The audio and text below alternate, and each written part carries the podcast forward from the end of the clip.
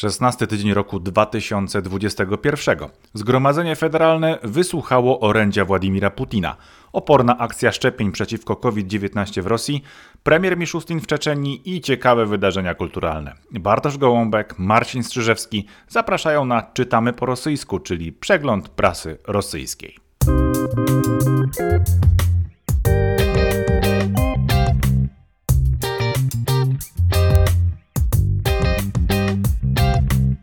Cześć Marcinie. Dzień dobry. Zaczynamy nasze spotkanie. No, spraw bardzo dużo mm, się nagromadziło. Można powiedzieć, że ostatnio takim wiodącym tematem e, w mediach, który otacza sprawy rosyjskie, no, to jest kwestia dyplomatów, którzy kursują między stolicami, e, którzy wyjeżdżają, przyjeżdżają. Oby to też jak najszybciej się skończyło, bo wydaje mi się, że mm, jednak dyplomaci są nam potrzebni. E, wszyscy dyplomaci czescy, słowaccy, e, węgierscy, rumuńscy, rosyjscy, polscy oczywiście też, żeby pracowali na swoich miejscach. E, dlatego trzymam za nich kciuki, żeby pracowali. To nie jest taka prosta rzecz, żeby odbudowywać dyplomatyczne misje nowymi ludźmi w ciągu kilku tygodni. To jest długa, mozolna praca, trzeba się wżywać w to, więc nie bagatelizowałbym tych spraw, ale Rozpoczniemy oczywiście troszeczkę inaczej, troszeczkę od innych wątków, bo do spraw wielkiej polityki będziemy dzisiaj nawiązywali. Mój pierwszy temat dzisiejszy to ucieczka specjalistów i uczonych z Rosji. Taki artykuł i takie doniesienia pojawiły się na witrynie newsru.com w ubiegłym tygodniu, 22 kwietnia. Taki tekst się tutaj objawił. On jest wynikiem E, informacji, która została podana przez e, sekretarza naukowego Rosyjskiej Akademii Nauk, pana Mikołaja Dołguszkina, który stwierdził na, posiedzeniu ogólnym, że w ostatnich 30 latach Rosja straciła około 65% uczonych. A co roku Federację Rosyjską opuszcza wedle jego danych, nie wiem na co powoływał się pan profesor Dołguszkin, ale zakładam, że miał po temu e, solidne e, podstawy faktograficzne. Stwierdził bowiem, że co roku Rosją opuszcza 70 tysięcy naukowców i różnej, różnej klasy specjalistów, no po prostu ekspertów w swoich dziedzinach. 70 tysięcy co roku opuszcza Rosję. I na to, co właściwie było tematem artykułu, który zwrócił moją uwagę, Kreml, a raczej no tak, Kreml ustami rzecznika Władimira Putina, pana Pieskowa, stwierdził, że no to jest y, zwykły proces, że uczeni zawsze wyjeżdżali, zawsze poszukiwali dla siebie lepszych rozwiązań y, i miejsca do pracy i właściwie no, nie ma tutaj nic wielkiego do komentowania. Y, a przy tym warto byłoby zwrócić na Tekst, który, obszerny tekst, właściwie analizę, raport misji e, liberalnej. E, w ubiegłym tygodniu także został on poddany e, pewnego rodzaju dyskusji medialnej. Mam na myśli taki raport Fundacji Liberalna Misja, zatytułowany Zastoj 2, последствия, риски i alternatywy dla rosyjskiej ekonomiki, czyli skutki, ryzyka i alternatywy dla e, rosyjskiej gospodarki. Zastoj 2 kojarzy się z, e, z czasami minionymi, z czasami e, Leonida Ilicza Breżniewa. I autorzy tego tekstu, tego obszernego raportu, tej analizy, między innymi Aleksaszenko, Siergiej Aleksaszenko, Oleg Buklemiszew, Oleg Wiugin, Borys Grozowski, Siergiej Guriew i jeszcze kilku innych e, analityków, oczywiście o liberalnym e, profilu mm, swojej działalności. No to są po prostu zatwardziali liberałowie. Zwracają jednak uwagę bardzo na bardzo istotny element, e, który mógłby wyprowadzić Rosję z pułapki średniego rozwoju albo raczej zatrzymania rozwoju gospodarczego w ostatnich 20 latach. Mówią o tym, żeby właśnie zainwestować w ekspertów, specjalistów, że wciąż jest, jest jeszcze nadzieja na to, żeby e, Rosja, mm, rosyjska gospodarka oparła e, swoje mm, fundamenty rozwojowe właśnie o e, ekspertów, uczonych, zwłaszcza w branży IT jest ich bardzo dużo. No ale trzeba do tego mm, pewnego rodzaju świadomości, jakiegoś rodzaju e, projektu, jakiegoś rodzaju perspektywy. No i mm, jak to liberałowie, brakuje po prostu wolności, nie tylko gospodarczej, ale także osobistej. Mm, I to są kwestie, które e, w tym raporcie są podejmowane. Zresztą bardzo serdecznie Państwu go polecamy. E, liberal.ru, tam go można łatwo odnaleźć na kilkudziesięciu stronach naprawdę ciekawe, mm, ciekawa perspektywa. Można ją poddawać dyskusji, może się nawet z nią nie zgadzać, ale jest to jakiś projekt. Oczywiście z tej perspektywy liberalnej wywodzący się. Kreml, jak już powiedziałem wcześniej, ustami swojego mm, rzecznika, rzecznika głowy państwa, nie dostrzega tutaj żadnego problemu. 70 tysięcy specjalistów i uczonych co roku opuszcza Rosję. To jest ciekawe, że oni dzisiaj twierdzą, że to nie jest problem, bo na przykład w roku 2017 Dmitrij Miedwiediew na przykład y, publicznie przyznawał, że to problem jest. On wtedy mówił, że Rosja eksportuje ropę naftową, gaz i jak to się wyraził, niestety także intelekt. I faktycznie takie potężne cyfry, jakie tutaj padają, to jest y, ogrom tego drenażu mózgów tak zwanego.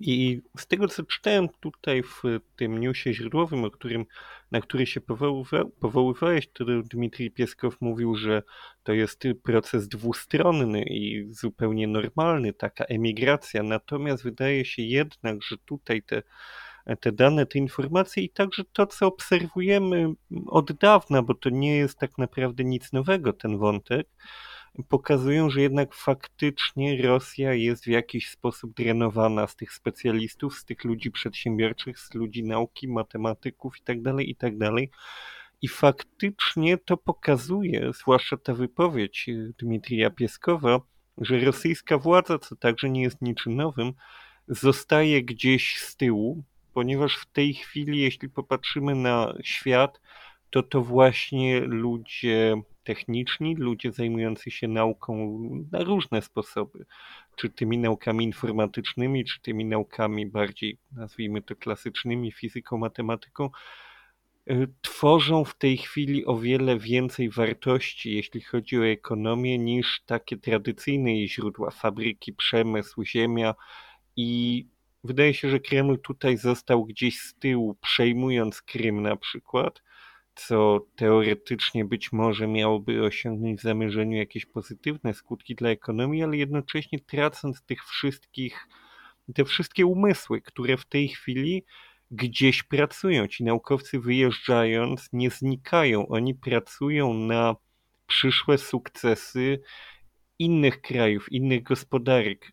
Tacy ludzie gdzieś tam się jak cukier w herbacie rozpuszczają w firmach chińskich, amerykańskich, niemieckich, brytyjskich i tworzą dla tych firm jakieś, y, jakieś ciekawe rzeczy, jak choćby taki znany przykład, aplikacja mobilna YouTube'a powstała, została stworzona przez y, Rosjanina, zresztą jeden z założycieli Google, firmy Google jako takiej, był potomkiem on się urodził jeszcze w Rosji, z tego co pamiętam, Sergiej Brin, ale jego, jego rodzice byli właśnie tak, że moż, mo, można ich było zaliczyć do naukowców, którzy uciekli z Rosji, wyjechali z Rosji jeszcze w poprzedniej epoce.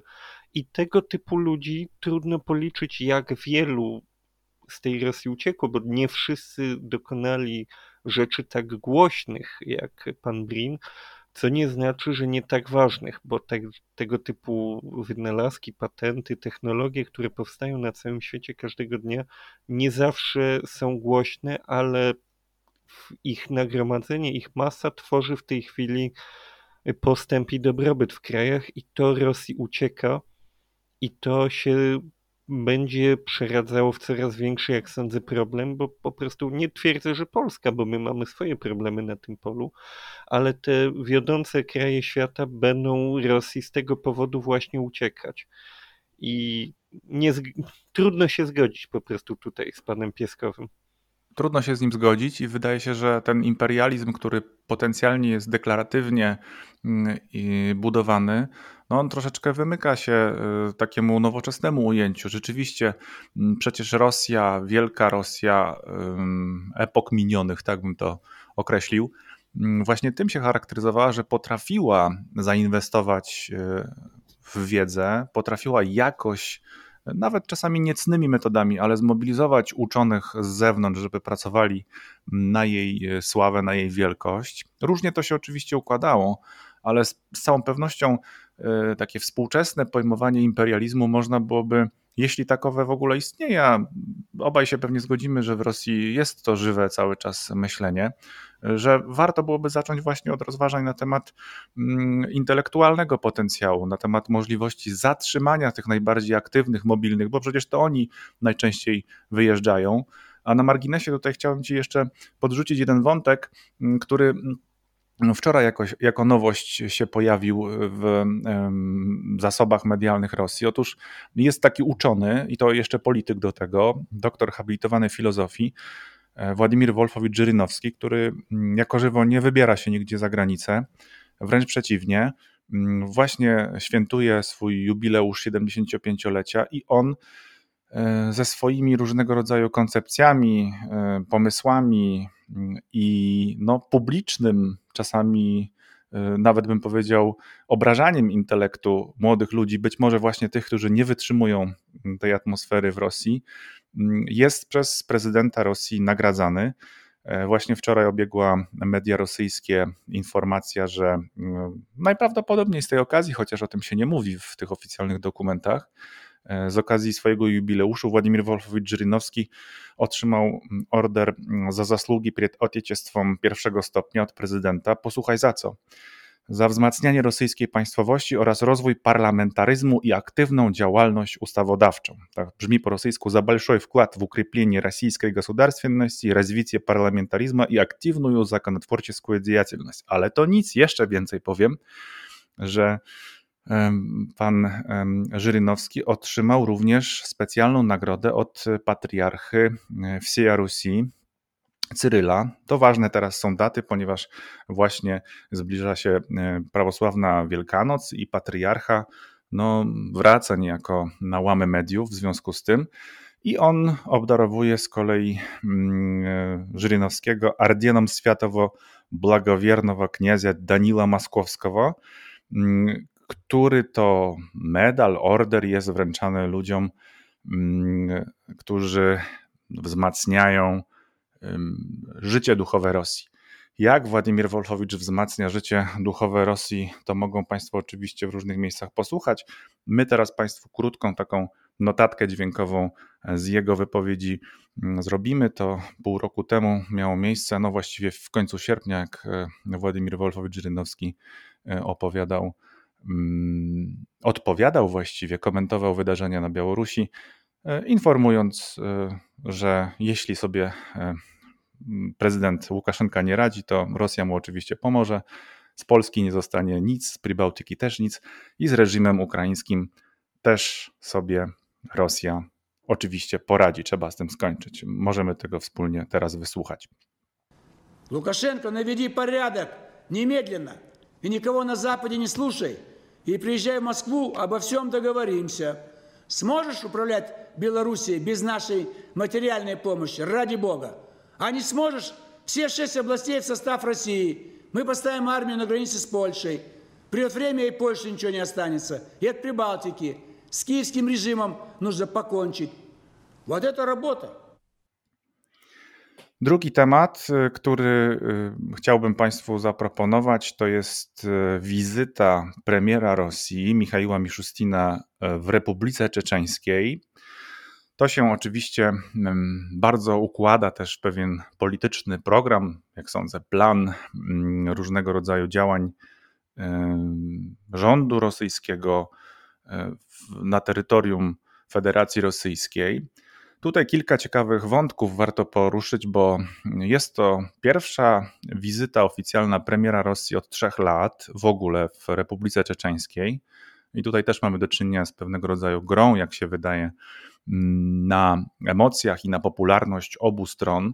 Jak donoszą media, no, oczywiście premier Miszustyn jest po raz pierwszy w tej roli, ponieważ jest premierem od ponad roku dopiero, ale ostatnia wizyta to była wizyta trzy lata temu Dmitrija Miedwiediewa w Czeczenii.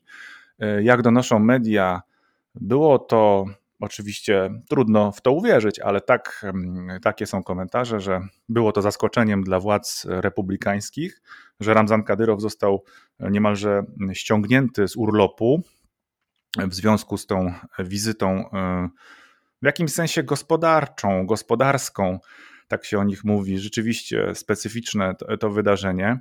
Ja y, krótko chciałbym zacytować, jak pisze o tym KP, czyli Kamsamolska Prawda, bo to bardzo interesująca poetyka informacji y, w tej sprawie. Kolumna pojazdów z premierem Miszustinem poruszała się szerokimi i zadbanymi ulicami Groznego. Za oknem limuzyny premiera migały ładne, prywatne domy, nowiutkie bloki i wieżowce. Fasady budynków administracyjnych ozdobione były wizerunkami pierwszego prezydenta Czeczenii Ahmata Kadyrowa, Władimira Putina i Ramzana Kadyrowa. Ulice były puste. Muzułmanie świętują teraz Ramadan. Taka poetyka, troszeczkę przypominająca lata minione, e, to jest kamsomolska prawda.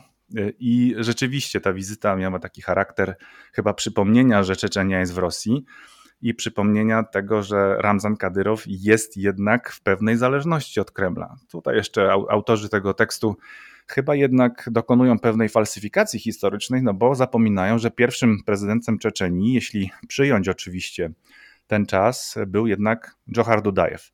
Tak oto Michał Miszustin, mm, no w jakimś zakresie chyba znowu moglibyśmy nawiązać do tej naszej rozmowy, być może prowadzi jakąś kampanię, kampanię przed wyborami do Dumy albo swoją osobistą już na przyszłość. No zdecydowanie to wygląda jak taka wizyta, bym powiedział, mm, stricte PR-owa, bo z tego co czytam, bo prawdopodobnie gdzieś tam były wydarzenia, były rozmowy, które umknęły reporterom, bo nie były dla nich przeznaczone, jednak to, co jest, y, było podane do wiadomości publicznej, pokazuje nam taki widok bardzo mm, stereotypowy, to znaczy premier kraju przyjechał, zobaczył laboratoria, zobaczył szpital, odwiedził takie, zrobił sobie zdjęcie z lekarzami, porozmawiał o, na porodówce, o tym, jakie się dzieci rodzą, jakie było najmniejsze dziecko, które udało się tam mm, wcześniaka uratować. Zresztą to bardzo dobrze. Ale to jest taka, bym powiedział, mm, miałkość.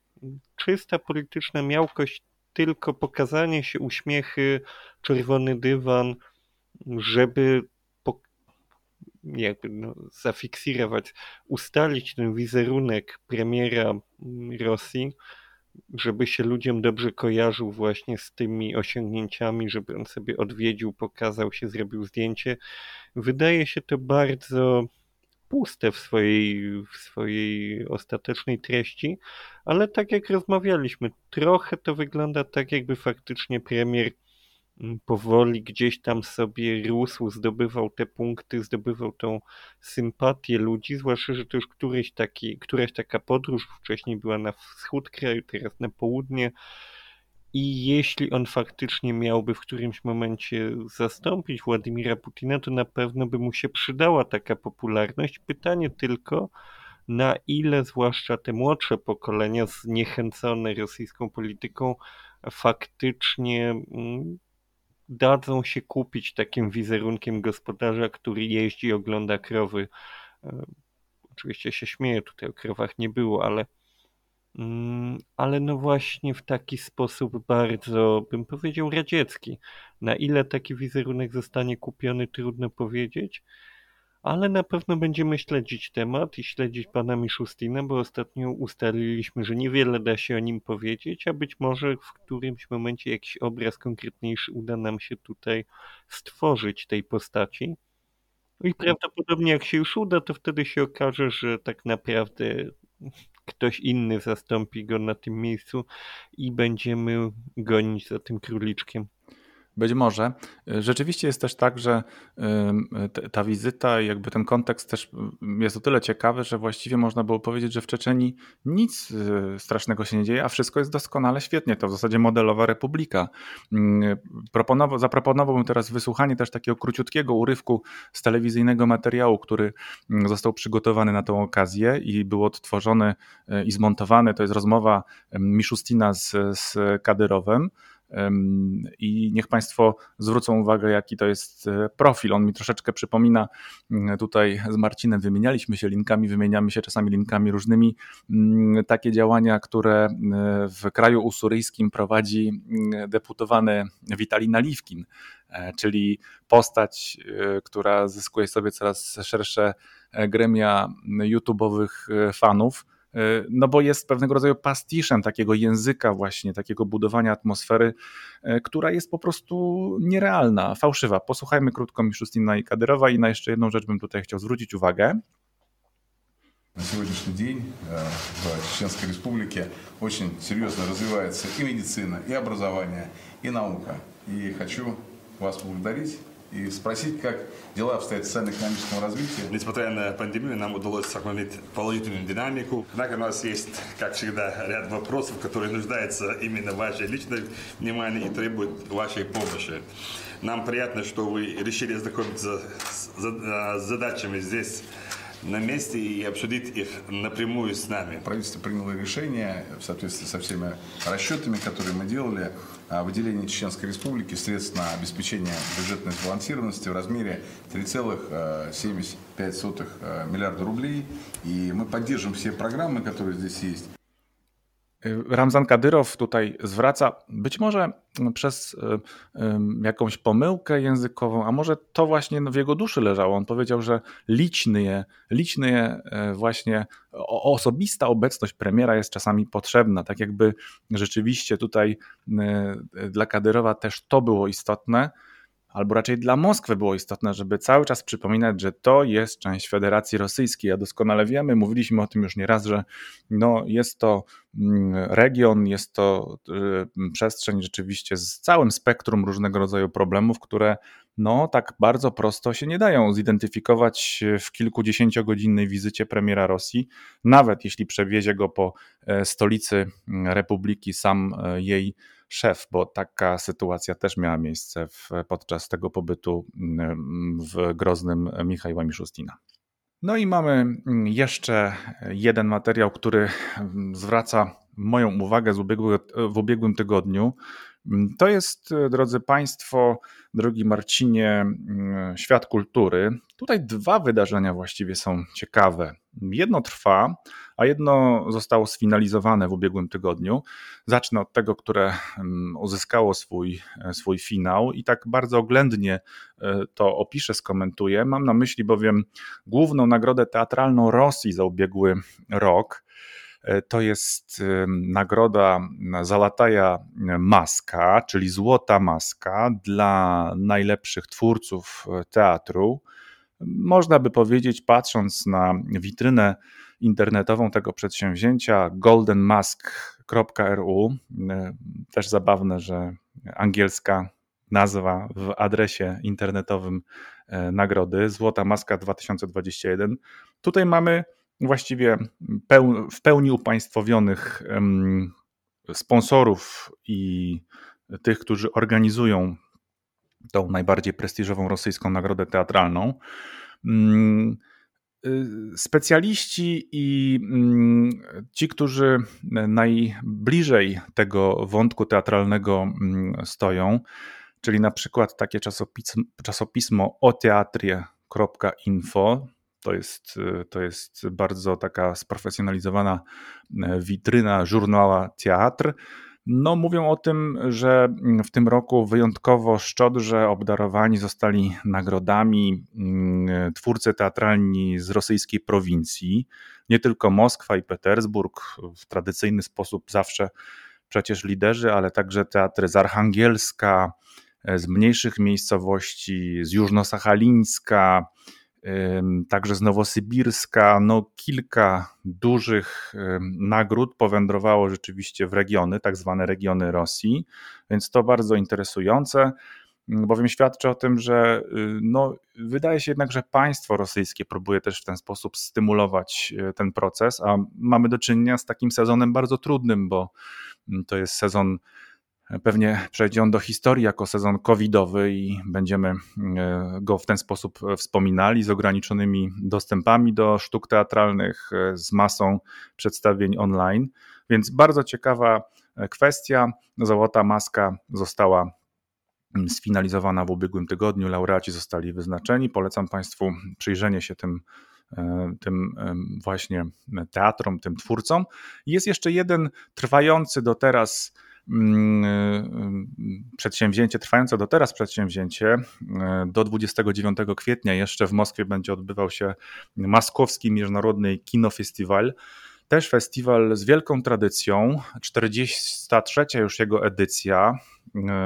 I to jest festiwal filmowy, który no, też powinien mm, w jakimś sensie korespondować z, z bieżącymi potrzebami społecznymi w jakimś sensie i mógłby być e, faktycznie wpisany w jakiegoś rodzaju polityczną agendę. I tutaj też dostrzegam pewnego rodzaju takie e, rozszczelnienie. W wielu e, tutaj programowych ofertach jest naprawdę bardzo szeroki i bardzo interesujący mm, repertuar, naprawdę z całego świata. Mamy także reprezentację e, z Polski tutaj e, na tym festiwalu. Tutaj, jeśli Państwo by mm, zerknęli do konkursu, do konkursowej mm, reprezentacji krótkiego metrażu, to pani Mileny Dudkowskiej film z Polski, 24-minutowy film Bohater, Gieroj po rosyjsku, The Hero po angielsku jest pokazywany. No i oczywiście też jest e, związany z tym festiwalem mały skandal. Znów podobny, mówiliśmy o tym jakiś czas temu w przypadku Art Dog Festu. Ten festiwal nie pokazał mm, dramatu krótkometrażowego Fanaty, czyli Kibice, który znów dotyka kwestii homoseksualizmu. Organizatorzy, czy też komentatorzy, organizatorzy raczej się nie wypowiadali w tej sprawie zbyt obszernie, ale komentatorzy twierdzą, że to jest taka cenzura prewencyjna, zbyt kontrowersyjny temat, zbyt mm, daleko idące, mm, idąca perspektywa, która nie zostałaby przychylnie przyjęta. No i paradoks, a może nie paradoks, ale no, sponsorowany właściwie przez państwo festiwal no, sam się musi chronić przed tymże państwem, przed jakimś niezadowoleniem e, społecznym i e, ściąga w sumie bez uzasadnienia film, który, mm, który w jakimś sensie e, opisuje czy też opowiada E, kwestie tak zwanej, jak się to mawia w Rosji, nietradycyjnej orientacji seksualnej. Tutaj przy okazji chciałem zwrócić uwagę na to, że sytuacja w Rosji, jeśli chodzi o otwarcie tego typu instytucji jak teatry, wygląda trochę, bym powiedział, liberalniej niż u nas. To znaczy, na przykład teatry widzę, że są otwarte, mm, przy czym oczywiście 50% miejsc ma być pusta. Także jest dostępność do takiej kultury jak najbardziej w tej chwili. I to się zapewne wiąże z tym, że faktycznie, jeśli popatrzymy na te statystyki oficjalne, to liczba zarażeń jest dość niewysoka 8800 y, nowych przypadków mm, koronawirusa w ciągu ostatniej doby, więc to jest, ja sobie popatrzę na szybko, jak to wygląda w porównaniu do Polski, bo oczywiście mówimy o kraju, który ma ponad 140 milionów mieszkańców. No my mamy w tej chwili mm, nowych, o tylko 3000 zakażeń, to 3,5 tysiąca, bardzo niewiele. Ostatnio, jeszcze nie tak dawno byliśmy przyzwyczajeni do liczb idących w, na poziomie 30 tysięcy, także w tej chwili trochę mniej niż w Rosji, ale jeszcze niedawno mieliśmy tych zakażeń sporo więcej. Pytanie oczywiście zawsze brzmi o wiarygodność jednej i drugiej statystyki, bo to zawsze wynika także z faktu na przykład mm, samej liczby wykonanych testów, w związku z czym nie mamy tutaj pełnego obrazu. Jednak warto powiedzieć, że właśnie mm, jeśli by Państwo na przykład odwiedzili w tej chwili Rosję, to do teatru można by pójść, co oczywiście jest dużą przyjemnością, bo Rosja z teatru jest znana i to od dosyć dawna. I mam trochę wrażenie, że tam faktycznie, co pokazują też te złote maski, mm, ten teatr jest trochę ma lepszą pozycję chyba jeszcze niż w Polsce. Nie wiem, czy się ze mną zgodzisz, ale wydaje mi się, że faktycznie tam ta kultura teatru wciąż żyje. Wydaje mi się rzeczywiście, że pewnie. Hmm większa troska ze strony nawet oficjalnych instytucji jest tutaj nakierowana na, na podtrzymanie mm, wysokiej rangi y, tego tego działu kultury, jakim jest teatr. I rzeczywiście w ostatnich latach potężna fala nowych twórców, bardzo niezależnych, eksperymentujących, nawet w tych, powiedzmy sobie jednak szczerze, dosyć czasami niesprzyjających warunkach społeczno-politycznych, bo mowa jest tutaj cały czas o jakiegoś rodzaju autocenzurze, ale oni y, znajdują i formę y, przekazu, i, i, i jakość jest rzeczywiście bardzo, bardzo y, interesująca. No a rzeczywiście to, że w Rosji wciąż udało się mm, pewnie z różnych względów, o czym jeszcze przyjdzie nam pewnie dyskutować wiele razy, mm, podtrzymać możliwość dostępu do, do teatrów, nawet kosztem tego, że połowa miejsc jest tylko na widowniach obsadzanych, ale jakże to ważne jest, prawda? Jakże wiele teatrów polskich byłoby dzisiaj szczęśliwych, jeśli to byłoby chociaż możliwe. Więc y, ranga też tego festiwalu faktycznie jest niezwykle istotna i poza wszystkim oczywiście klasyka teatralna rosyjska, dramaturgii rosyjskiej broni się cały czas na całym świecie. Chyba ostatnio nawet widziałem, że mm, po raz kolejny na deskach teatru Bagatela w Krakowie będzie wystawiany rewizor, więc no, to są rzeczy, które szybko się nie gubią w, w bieżączce. Dlatego warto je cały czas mm, kultywować. Na pewno Rosjanie o tym doskonale wiedzą. E, a jeśli tylko Państwo, nasi słuchacze, będą mogli gdzieś zobaczyć jakikolwiek spektakl rosyjski online, a jest to oczywiście też możliwe, są już teraz nawet specjalne wyszukiwarki, które to podpowiadają i nawet harmonogram taki układają. Jakaś część nawet przedstawień jest bezpłatnych. No to są rzeczy mm, nawet przez za pośrednictwem internetu obejrzane, no niezapomniane, nie, niezapomniane wrażenia zostawiają, więc bardzo serdecznie polecamy. Przejdźmy teraz, e, Marcinie, e, do wybranych przez Ciebie wątków e, z ubiegłego tygodnia.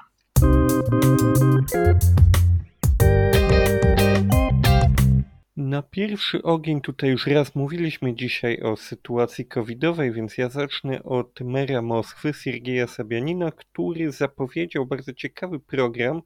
Otóż jest to, wyobraźcie sobie Państwo, program motywacyjny, który ma zachęcić ludzi do szczepień na koronawirusa.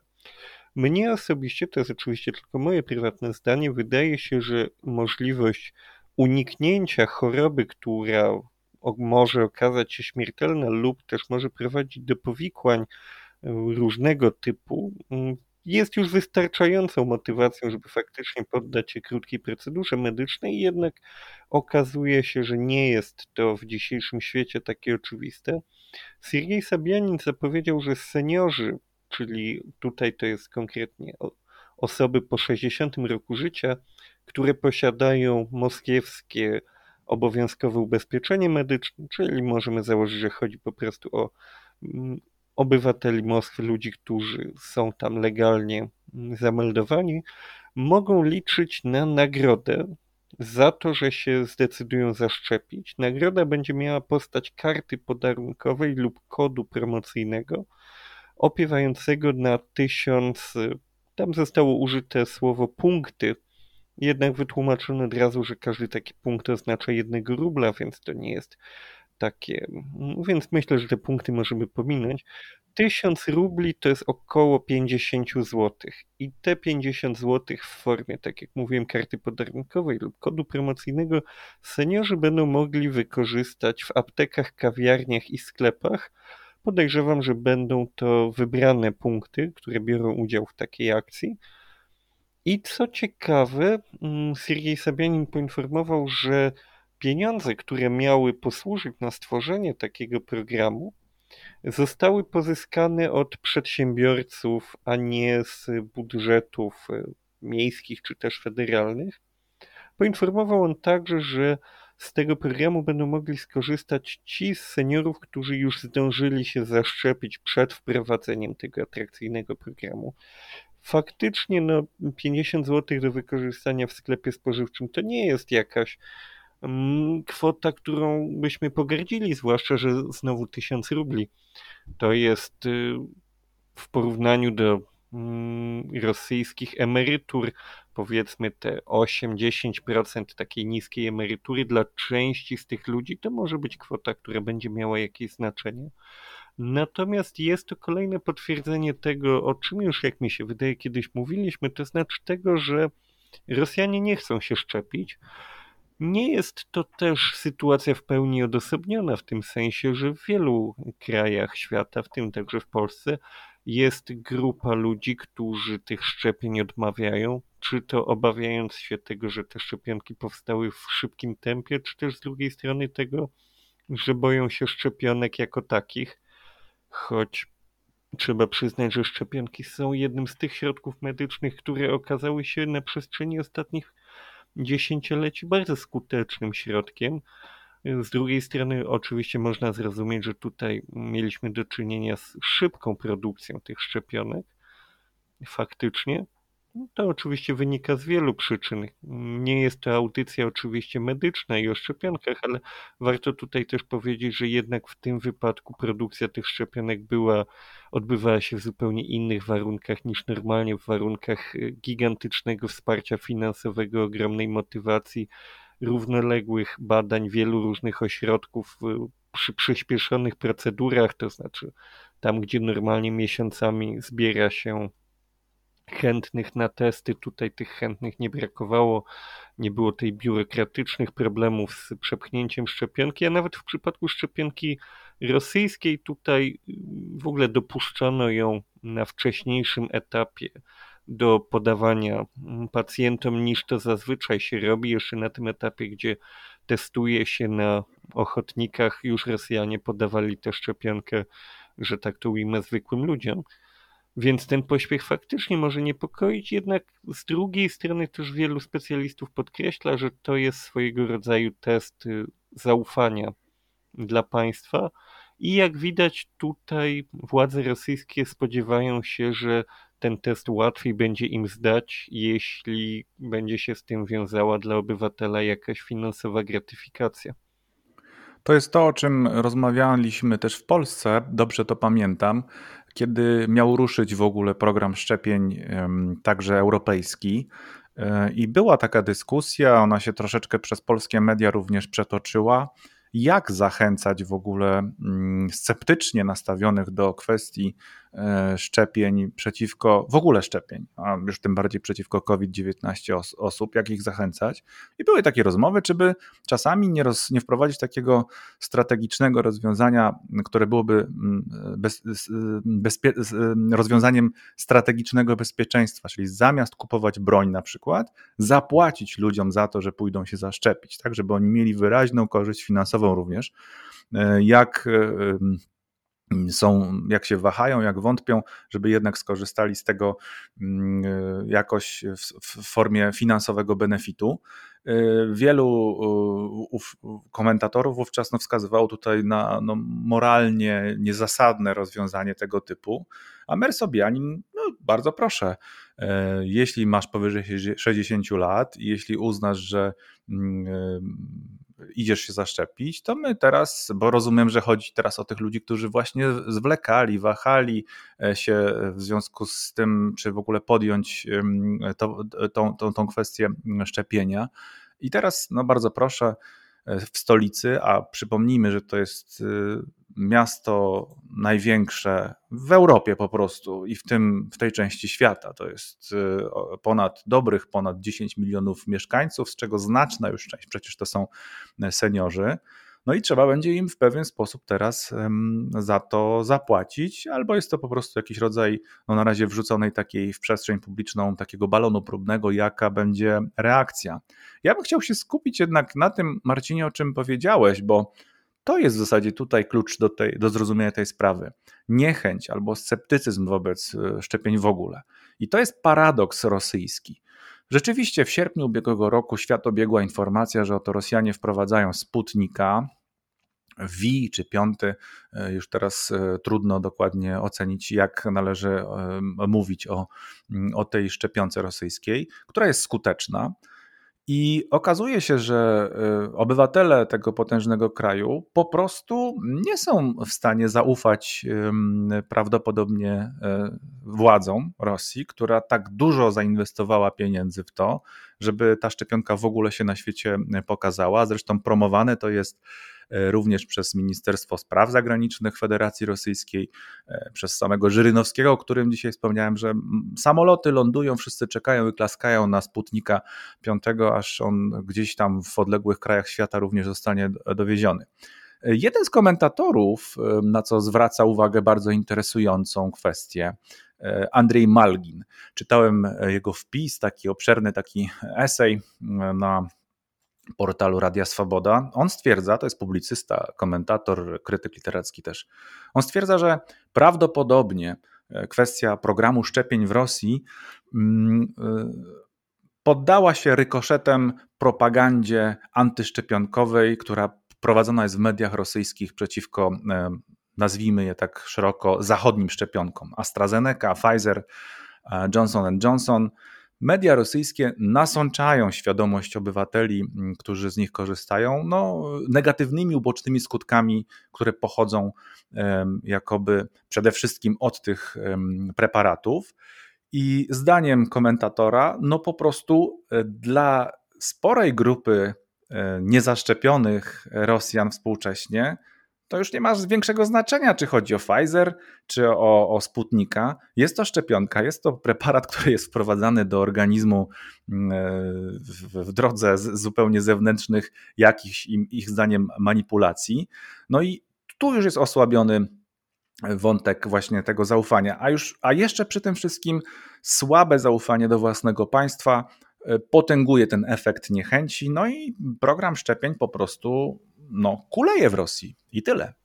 Jeśli dodamy jeszcze do tego te liczby z Twojego newsa o dziesiątkach tysięcy rocznie opuszczających Rosję naukowców i jeszcze dodamy do tego to, o czym mówiliśmy też niedawno, czyli o zakazie działalności oświatowej, a raczej o tym, że państwo będzie kontrolować tę te działalność, to się może okazać, że faktycznie tego typu postawy negacjonistyczne będą coraz silniejsze, bo nie będzie komu e, zwyczajnie promować naukowego podejścia do rzeczywistości, a jeśli nawet te osoby będą, no to będą się bały różnego rodzaju zakazów i obostrzeń, które im nie będą pozwalały e, takiej działalności prowadzić. I niestety tego typu kwestie, jak właśnie ruchy antyszczepionkowe, czy też na przykład ludzie wierzący w płaskość Ziemi, no to jest jakiś tam wynik braku dostępu do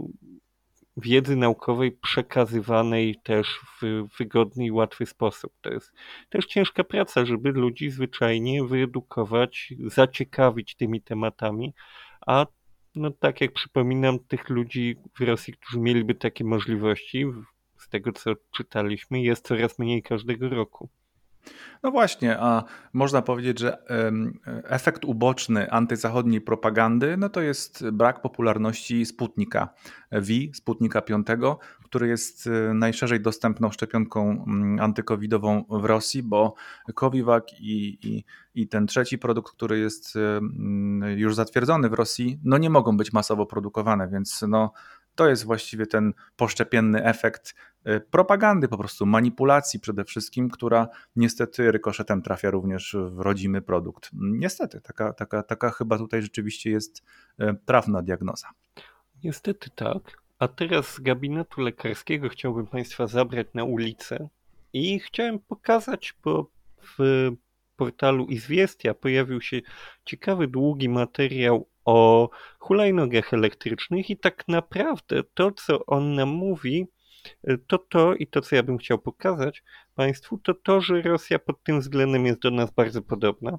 W tym sensie, że tam się dzieje dokładnie to samo, co na naszych ulicach, czyli chaos. Chaos wynikający z tego, że w ostatnich latach producenci nauczyli się wytwarzać dużo nowych, ciekawych pojazdów, między innymi właśnie hulajnogi elektryczne, ale też elektryczne monocykle, elektryczne rowery, całą masę różnego typu pojazdów. I tutaj pojawia się pierwsza kwestia, czyli taka zbiorcza nazwa dla tego typu urządzeń, która funkcjonuje w Rosji. Ja ją odkryłem, prawdę mówiąc, dla siebie w tym artykule. To jest SIM, czyli Sredstwa Indywidualnej Mobilności czyli środki mobilności indywidualnej byśmy przetłumaczyli. Bardzo zgrabna nazwa, zresztą Rosjanie uwielbiają tego typu skrótowce. Na przykład u nich się nie mówi o mediach, my tutaj nie omawiamy mediów, tylko SMI, sredstwa masowej informacji, środki informacji masowej. To jest też fajna rzecz, którą warto wiedzieć, jeśli się Państwo interesują Rosją. I tak samo jak y, w wielu krajach świata rośnie liczba wypadków z tego typu, z udziałem tego typu e, pojazdów. Przede wszystkim tutaj podają, że są to faktycznie hulajnogi elektryczne. W roku 2020 w Moskwie wzrosła liczba takich wypadków o 66%, przy czym podana tutaj liczba w 2020 roku 156 takich wypadków wydaje się bardzo niewielka wciąż jak na tak duże miasto, chociaż z drugiej strony możemy też podejrzewać, że wiele takich drobnych zdarzeń po prostu zwyczajnie nie jest ujmowana w statystyce, bo czemu miałaby być, jeśli ktoś po prostu się przewróci, po prostu się otrze. Takich rzeczy mm, wiadomo, nie zgłasza się. Wiemy natomiast, że ta popularność y, tych, tego typu środków transportu robi się naprawdę duża. Padły tutaj cyfry dotyczące pierwszego tygodnia y, pierwszego tygodnia, w którym w Rosji, w Moskwie ruszył w tym roku wynajem hulajnóg elektrycznych, czyli w dniach od 4 do 11 kwietnia bieżącego roku mieszkańcy Moskwy odbyli około 60 tysięcy takich przejażdżek na tych wypożyczanych hulajnogach. Przy czym dodatkowo oczywiście mamy też jakiś, jakąś liczbę ludzi, którzy takie pojazdy posiadają na własnych, nie muszą ich wynajmować. Zresztą sam posiadam coś takiego, całkiem jest to wygodne, choć prawdę mówiąc wolałbym jednak ostatecznie rower. Mniejsza z tym. Dodatkową kwestią, która nas zbliża, jest też y, swojego rodzaju chaos prawny, ponieważ w Rosji do tej pory nie, nie ma przepisów, które by regulowały tego typu sposób przemieszczania się po miastach, co oczywiście prowadzi do różnych dziwnych sytuacji, no bo nie do końca wiadomo chociażby, czy taka hulajnoga powinna jeździć po chodniku jezdni, czy też po jakichś ścieżkach rowerowych. Natomiast oczywiście pojawiają się już pomysły na to, w jaki sposób te, te ten prawny chaos uregulować. Jeden z takich projektów na przykład zakładał ograniczenie maksymalnej prędkości pojazdów tego typu do 25 km na jezdni i wymuszenie na ludziach prowadzących tego typu pojazdach mm, dopasowanie się z prędkością do pieszego podczas poruszania się po chodniku. W, w, tym konkretnym projekcie ustawy też zakładano zakaz zabierania pasażerów na pokład takiej na przykład hulajnogi, oczywiście w przypadku tych mniejszych pojazdów, na przykład takich monocyklów, to w ogóle nie wchodzi w grę, ale to także byłoby zakazane. Jednak jak w, dowiedziały się izwiestia od specjalistów, którzy biorą udział w konsultacjach tych przepisów, nie wygląda na to, jakby mm, miało się udać jeszcze w tym roku do lata tego roku, kiedy wiadomo, że takich przejazdów będzie najwięcej, żeby udało się faktycznie tę sprawę uregulować. I tutaj izwiestia piszą, że największym problemem mm, dla rosyjskiego prawodawcy kolektywnego jest ustalenie, kim w prawie miałby być kierujący takim pojazdem, takim SIM-em. Czy miałby być traktowany jako pieszy, czy miałby być traktowany jako kierowca, tak jak kierowca samochodu czy motocykla.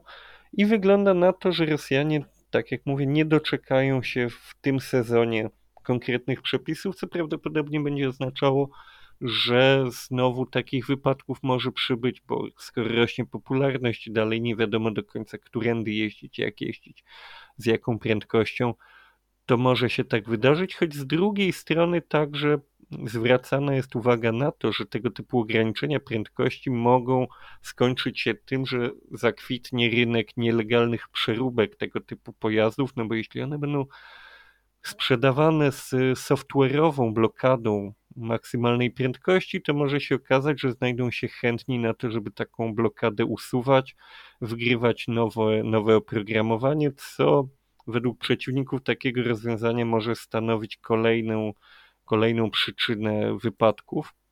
ale jak Państwo widzą, przede wszystkim chodzi mi o to, że faktycznie Rosja idzie noga w nogę z, z naszymi nowoczesnymi czasami pod tym konkretnym względem i tak samo jak u nas zaczyna się tam roić od ludzi poruszających się na różnych egzotycznych elektrycznych pojazdach i przy okazji wpadających w różnego rodzaju kłopoty i wypadki na tych pojazdach. To jest, drodzy Państwo, oczywiście Rosja wielkich miast, albo dwóch wielkich miast, albo trzech wielkich miast. Rzeczywiście, ja bym nawet powiedział, że mm, w tej kwestii już są y, nieco dalej mm, nasi sąsiedzi z Federacji Rosyjskiej. E, łatwo to sobie mm, e, wygooglić, jak gawariat w Rosji. Nie ma słowa na jandeksowanie chyba, prawda? Ja nie słyszałem, Marcin, może mnie, mnie jakoś naprowadzić. Nie, nie słyszałem, żeby coś No właśnie, więc jednak a googlić jest. E, I jak sobie tak poszukamy, dobrze poszperamy, żałujemy oczywiście, że nie możemy z Rosji dla Państwa przygotowywać naszych spotkań z prasą rosyjską, a może nadejdzie taki moment.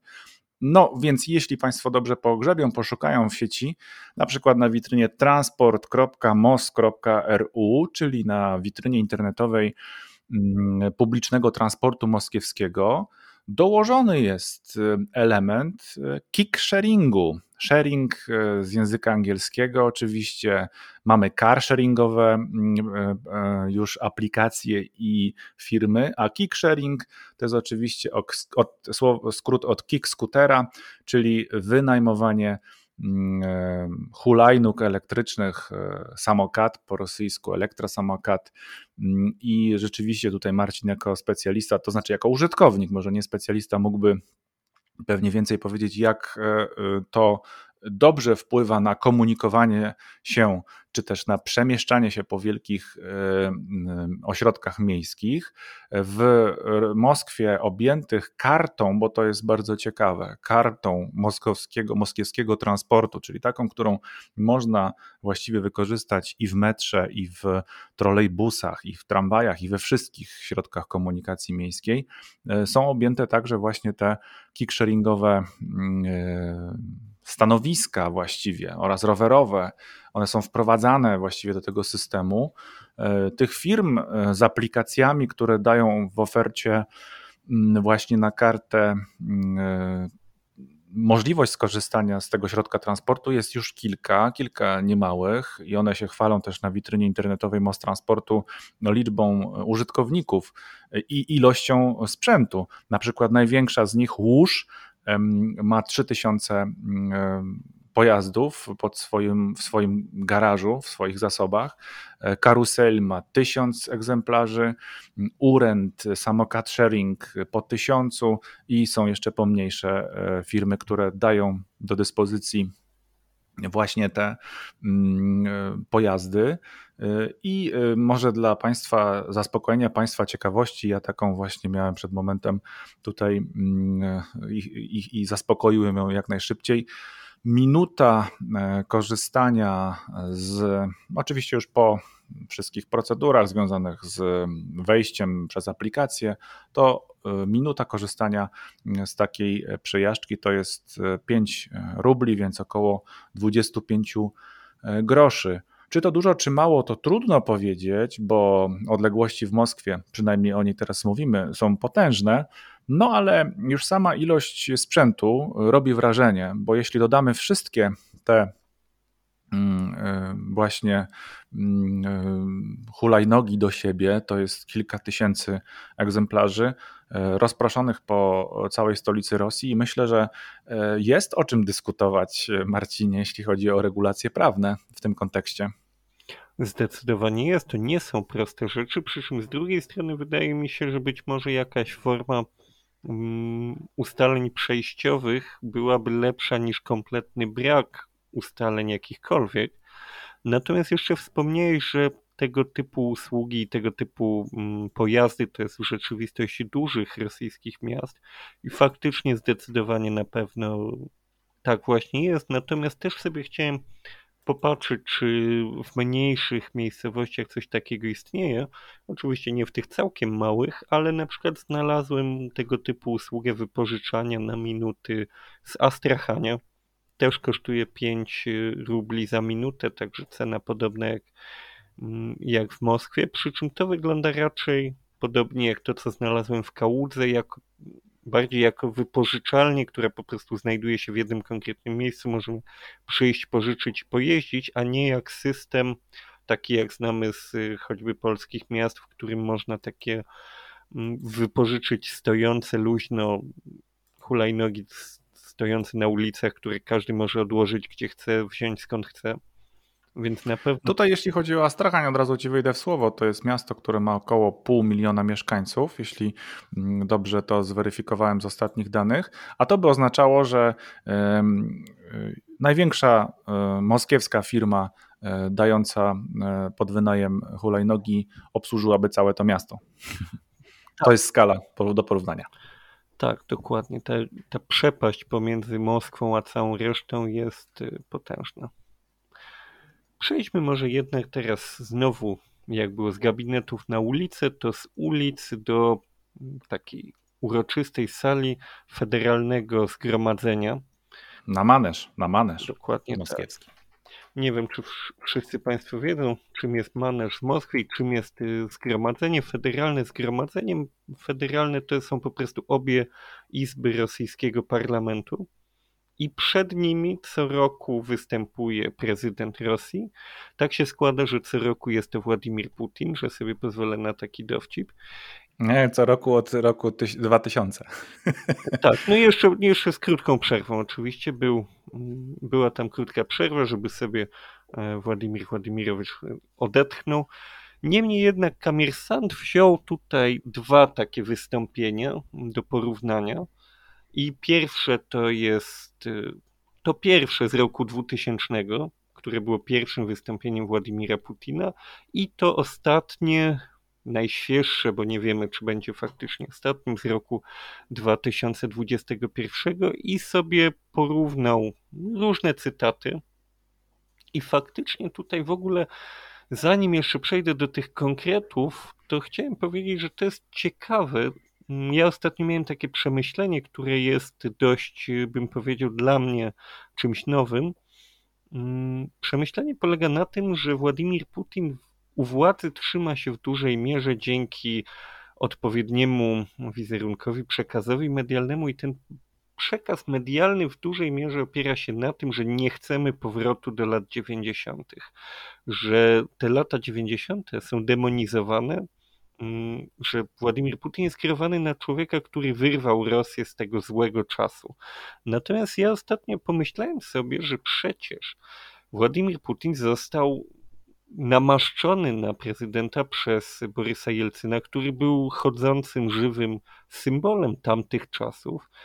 I on wygrał pierwsze wybory po tym, jak e, właśnie Borys Jelcyn powiedział: To jest mój człowiek, i on gwarantuje, że moja linia de facto zostanie zachowana i ludzie go wybrali. To trochę dało mi do myślenia, na ile faktycznie te lata 90., końcówka tych lat 90., y, na ile one były tak bardzo dla Rosjan złe, na ile to zostało trochę wyolbrzymione w obecnym przekazie medialnym, skoro ludzie y, wybrali człowieka, który gwarantował ten dalszy, mm, dalszy ciąg tego kierunku, który już trwał.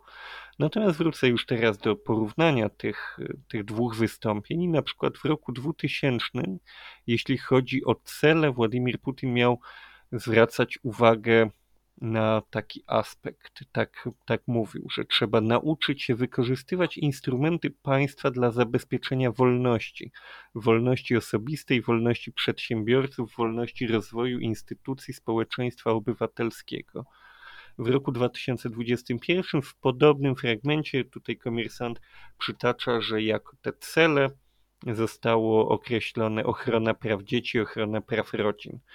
Jeśli chodzi o wartości, w roku 2000 Władimir Putin mówił, że demokratyczny ład państwa, otwartość nowej Rosji na świat nie przeszkadzają jej samodzielności i patriotyzmowi nie przeszkadzają Rosji znajdować własnych odpowiedzi na pytania o duchowość i moralność. A w roku 2021 usłyszeliśmy, że dziś na pierwszy plan wychodzi rodzina, przyjaźń, wzajemna pomoc, miłosierdzie i wspólnota, duchowe i moralne wartości, o których w szeregu krajów już zapomniano, a które nas uczyniły silniejszymi. Silniejszymi.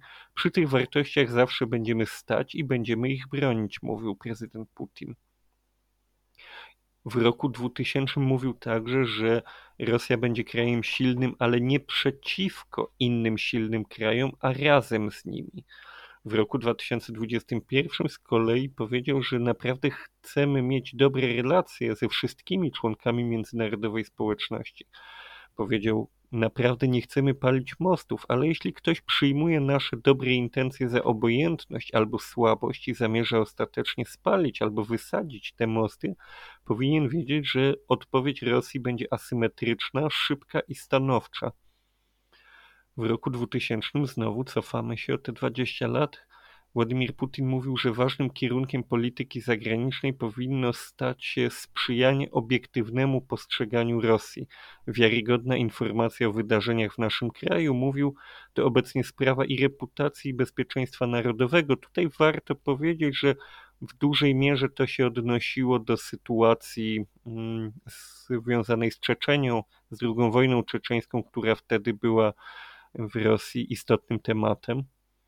W roku 2021, jeśli chodzi o właśnie pozycję na świecie, mm, Władimir Putin powiedział, że jako lider w tworzeniu bojowych systemów nowego pokolenia Rosja mm, powinna jeszcze raz stanowczo zaproponować partnerom omówienie spraw związanych z uzbrojeniem strategicznym i zabezpieczeniem globalnej stabilności. Jeśli chodzi o wewnętrzną politykę, z kolei komersant podkreśla, że Władimir Putin 20 lat temu już ponad mówił, że silna władza jest zainteresowana posiadaniem silnych rywali. Tylko w warunkach politycznej konkurencji możliwy jest poważny dialog o rozwoju państwa. A z kolei w tym roku usłyszeliśmy mm, z ust prezydenta, że chce on podziękować za wszystkie konstruktywne społeczne siły kraju, za patriotyczne nastawienie, to wspólnie pozwoliło nam razem, mówił, zabezpieczyć stabilność państwa i politycznego systemu Rosji. To ważne zawsze, ale zwłaszcza w czasie przygotowań do wyborów. Tutaj Oczywiście tych cytatów było jeszcze trochę, ale nie chcę też Państwa zanudzać. Myślę, że to, co przeczytałem, wystarczy, żeby faktycznie zauważyć, oczywiście w oparciu o te cytaty wybrane przez e, Kamir Santa, prawda? Tutaj też podkreślmy to, ale można zauważyć y, duże zmiany w retoryce prezydenta, który 20 lat temu wydawał się mm, politykiem demokratycznym, otwartym, sprzyjającym tej międzynarodowej współpracy. Te słowa, zwłaszcza ostatni cytat, silna władza jest zainteresowana posiadaniem silnych rywali. Tylko w warunkach politycznej konkurencji możliwy jest poważny dialog o rozwoju państwa. W kontekście zeszłorocznej próby otrucia opozycyjnego polityka w kontekście rozpędzania y, różnego typu protestów, wieców politycznych, wprowadzania prawa o mm, działalności agentów zagranicznych, w kontekście tego, co mówiłeś dzisiaj o nagrodzeniu Żyrinowskiego, który jest od wielu lat elementem tak zwanej systemowej opozycji, który udaje opozycję, ale tak naprawdę jest elementem tego systemu wierno poddańczym y, obecnej władzy, to wszystko sprawia, że te słowa sprzed 20 lat wydają się pochodzić z ust kogoś zupełnie innego niż dzisiejszy Władimir Putin. I każe nam to się zastanowić nad tym, co się zmieniło przez te 20 lat i które, które cytaty były tak naprawdę szczere. Może oba. Tylko co się po drodze wydarzyło, że nastąpiła taka zmiana? Ciekawe pytanie retoryczne. Zazdroszczę ci, że znalazłeś jako pierwszy ten tekst e, Kamiersanta. Zazdroszczę w ogóle Kamiersantowi takiej siły przekazu, żeby zestawić e, rzeczywiście Władimira Putina z Władimirem Putinem. 2000 i 2021 to jest kupa czasu, mówiąc nieładnie. E, oni sami tutaj piszą w tytule, e, nagłówku tego tekstu, samые показательные различия посланий, tak? czyli sam, najbardziej istotne różnice w tym przekazie prezydenckim. Co do ogólnych właściwie takich kontekstów tej sprawy, no to wydaje się rzeczywiście, że w zeszłym tygodniu to był jeden z wiodących tematów, jeśli nie pierwszy temat dyskusji w rosyjskiej prasie. W środę Władimir Putin wystąpił. W pierwszej części tego orędzia no można byłoby go zestawić z takim określeniem helicopter money, czyli rozdawanie pieniędzy. Wydaje się, komentatorzy zgodnie twierdzą, że to jest wszystko przygotowanie, podejście do wyborów do Dumy, które nastąpią jesienią tego roku. Dalej kilka takich dosyć oględnych tez związanych z tym, jak Rosja zdaniem prezydenta powinna dalej kroczyć, po jakiej linii, jaką drogę powinna wybrać. Ja bym chciał powiedzieć, że mm, oczywiście te, to wydarzenie było otoczone masą innych. E, pamiętasz, o czym mówiliśmy w ubiegłym tygodniu? To było napięcie na pograniczu rosyjsko-ukraińskim. To był Aleksiej Nawalny, który zresztą wracał jak bumerang w ubiegłym tygodniu. E, doskonale wszyscy obserwatorzy rosyjskiej, rosyjskiego życia publicznego e, wiedzą, że niemalże bezpośrednio po tym orędziu w Moskwie przede wszystkim, ale nie tylko, znów rozgorzały protesty w obronie zdrowia i życia Nawalnego, a słuchający Władimira Putina w maneżu no, zostali z niego wyprowadzeni, czy też takim wyjściem pokierowani, żeby te, te protesty całkiem obfite ale niewielkie jednak e, w skali, e, żeby się nie rzucały zbytnio w oczy. To przemówienie, to orędzie miało też taką cechę charakterystyczną, dodatkową, która e, została wyeksponowana przez komentatorów wielu jako, jako no niezwykła, bo oto większość słuchaczy prezydenta po raz pierwszy miała go okazję zobaczyć od no, kilku dobrych miesięcy i jak donoszą e, eksperci, którzy lepiej e, rozumieją jak, mm, i wiedzą doskonale, jak działa rosyjskie, moskiewskie konkretnie życie polityczne, właściwie wszyscy ci słuchacze byli powielokroć testowani na obecność mm, nieszczęsnego wirusa COVID-19, żeby głowie państwa, nie daj Bóg, nic się nie stało. To było takie trochę. Państwa, dodajmy. Tak, tak. I, I to było takie trochę przemówienie. Według mnie, tak sobie myślałem o nim, e, dosyć defensywne. To znaczy, to nie było przemówienie mm, lidera, który już 21 rok faktycznie prowadzi państwo, prowadzi je, no taka jest e, tutaj ta rzeczywistość, który mógłby nakreślić jakieś interesujące perspektywy, już nawet abstrahując od kontekstu związanego z opozycyjnością, tak? czy też z, z tą opozycją, której próbuje nie dostrzegać, tak mówiąc o Nawalnym, że bloger, że ktoś tam mało istotny, że ten człowiek. Dobrze, odsuńmy go na bok, ale co zaproponował w tym e, orędziu? Co nam, e, co, na co czekali komentatorzy także w Polsce? No co powie o Ukrainie, co powie o wojnie, prawda? Czy będzie wojna, czy nie będzie? Sami snuliśmy tę refleksję, prawda?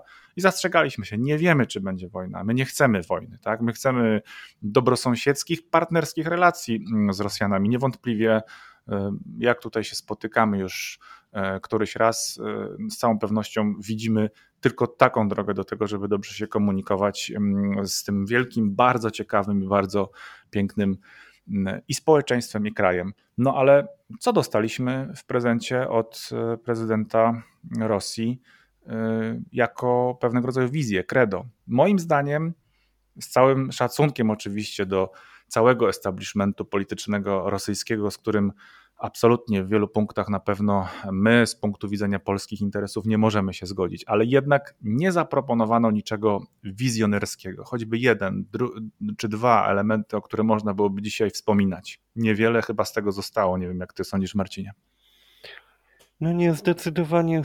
Nie wiem, czy w sumie w ostatnich latach kiedyś mogliśmy usłyszeć coś wizjonerskiego. No może poza tymi wizjonerskimi mm, animacjami, na których Władimir Putin pokazywał y, napędzane jądrowo aparaty podwodne, które miałyby wybuchać w portach przeciwników i, i tak samo jądrowo napędzane rakiety. To było wizjonerskie na pewno, ale do tej pory jeszcze nie zobaczyliśmy tych, y, tych typów uzbrojenia faktycznie na jakiś, w jakiś sposób, który pozwoliłby nam uwierzyć, że one faktycznie istnieją. ale z takiej propozycji dla po prostu dla ludzi, mm, to faktycznie ciężko się na tych wystąpieniach Władimira Putina do czegoś, za coś złapać.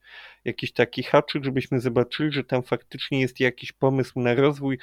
Jest często się spotykają, spotykamy z obietnicami rozwiązania różnych prostych problemów, które na przykład tutaj w tym ostatnim był poruszany temat przyłączy gazowych. To znaczy, jeśli ktoś ma na przykład działkę i tam w pobliżu jest rura z gazem, to żeby pomóc rozwiązać ludziom kwestię tego, żeby te, z tej rury z gazem podpiąć kolejną rurę do ich domu. I to są takie sprawy, które, tak jak mówisz, po 20 latach rządzenia państwem, zajmowanie się nimi na takich wystąpieniach wydaje się zwyczajnie dziwaczne. Czemu to tak, nie zostało To są tak jakby kwestie, kwestie, mm, myślę, że spokojnie mógłby je rozstrzygnąć w jakimś wystąpieniu, nawet w wywiadzie telewizyjnym premier Miszustin, prawda? W zasadzie to nawet nie jestem pewny, czy one w ogóle wymagają jakiejkolwiek publicznej zapowiedzi. To są takie rzeczy, które państwo po prostu robi na co dzień, wprowadza przepisy, i, I tego typu rzeczy obchodzą się bez oprawy medialnej. To są rzeczy bardzo prozaiczne, szalenie prozaiczne, które no nie do końca mi się wydaje, że licują z powagą tego urzędu i tej, tej sytuacji. Tutaj raczej byśmy się spodziewali jakichś dużych, dużych informacji, tak jak mówisz, wizji, jakiegoś kierunku rozwoju, zwłaszcza, że mamy do czynienia z drugim covidowym rokiem, drugim rokiem pandemii. W moim życiu jest to wydarzenie, podejrzewam, 30 już ponadletnim o chyba największej skali ze wszystkich, które mnie zostały, no może upadek Związku Radzieckiego, który mnie zastał jako małe dziecko jeszcze na tym świecie.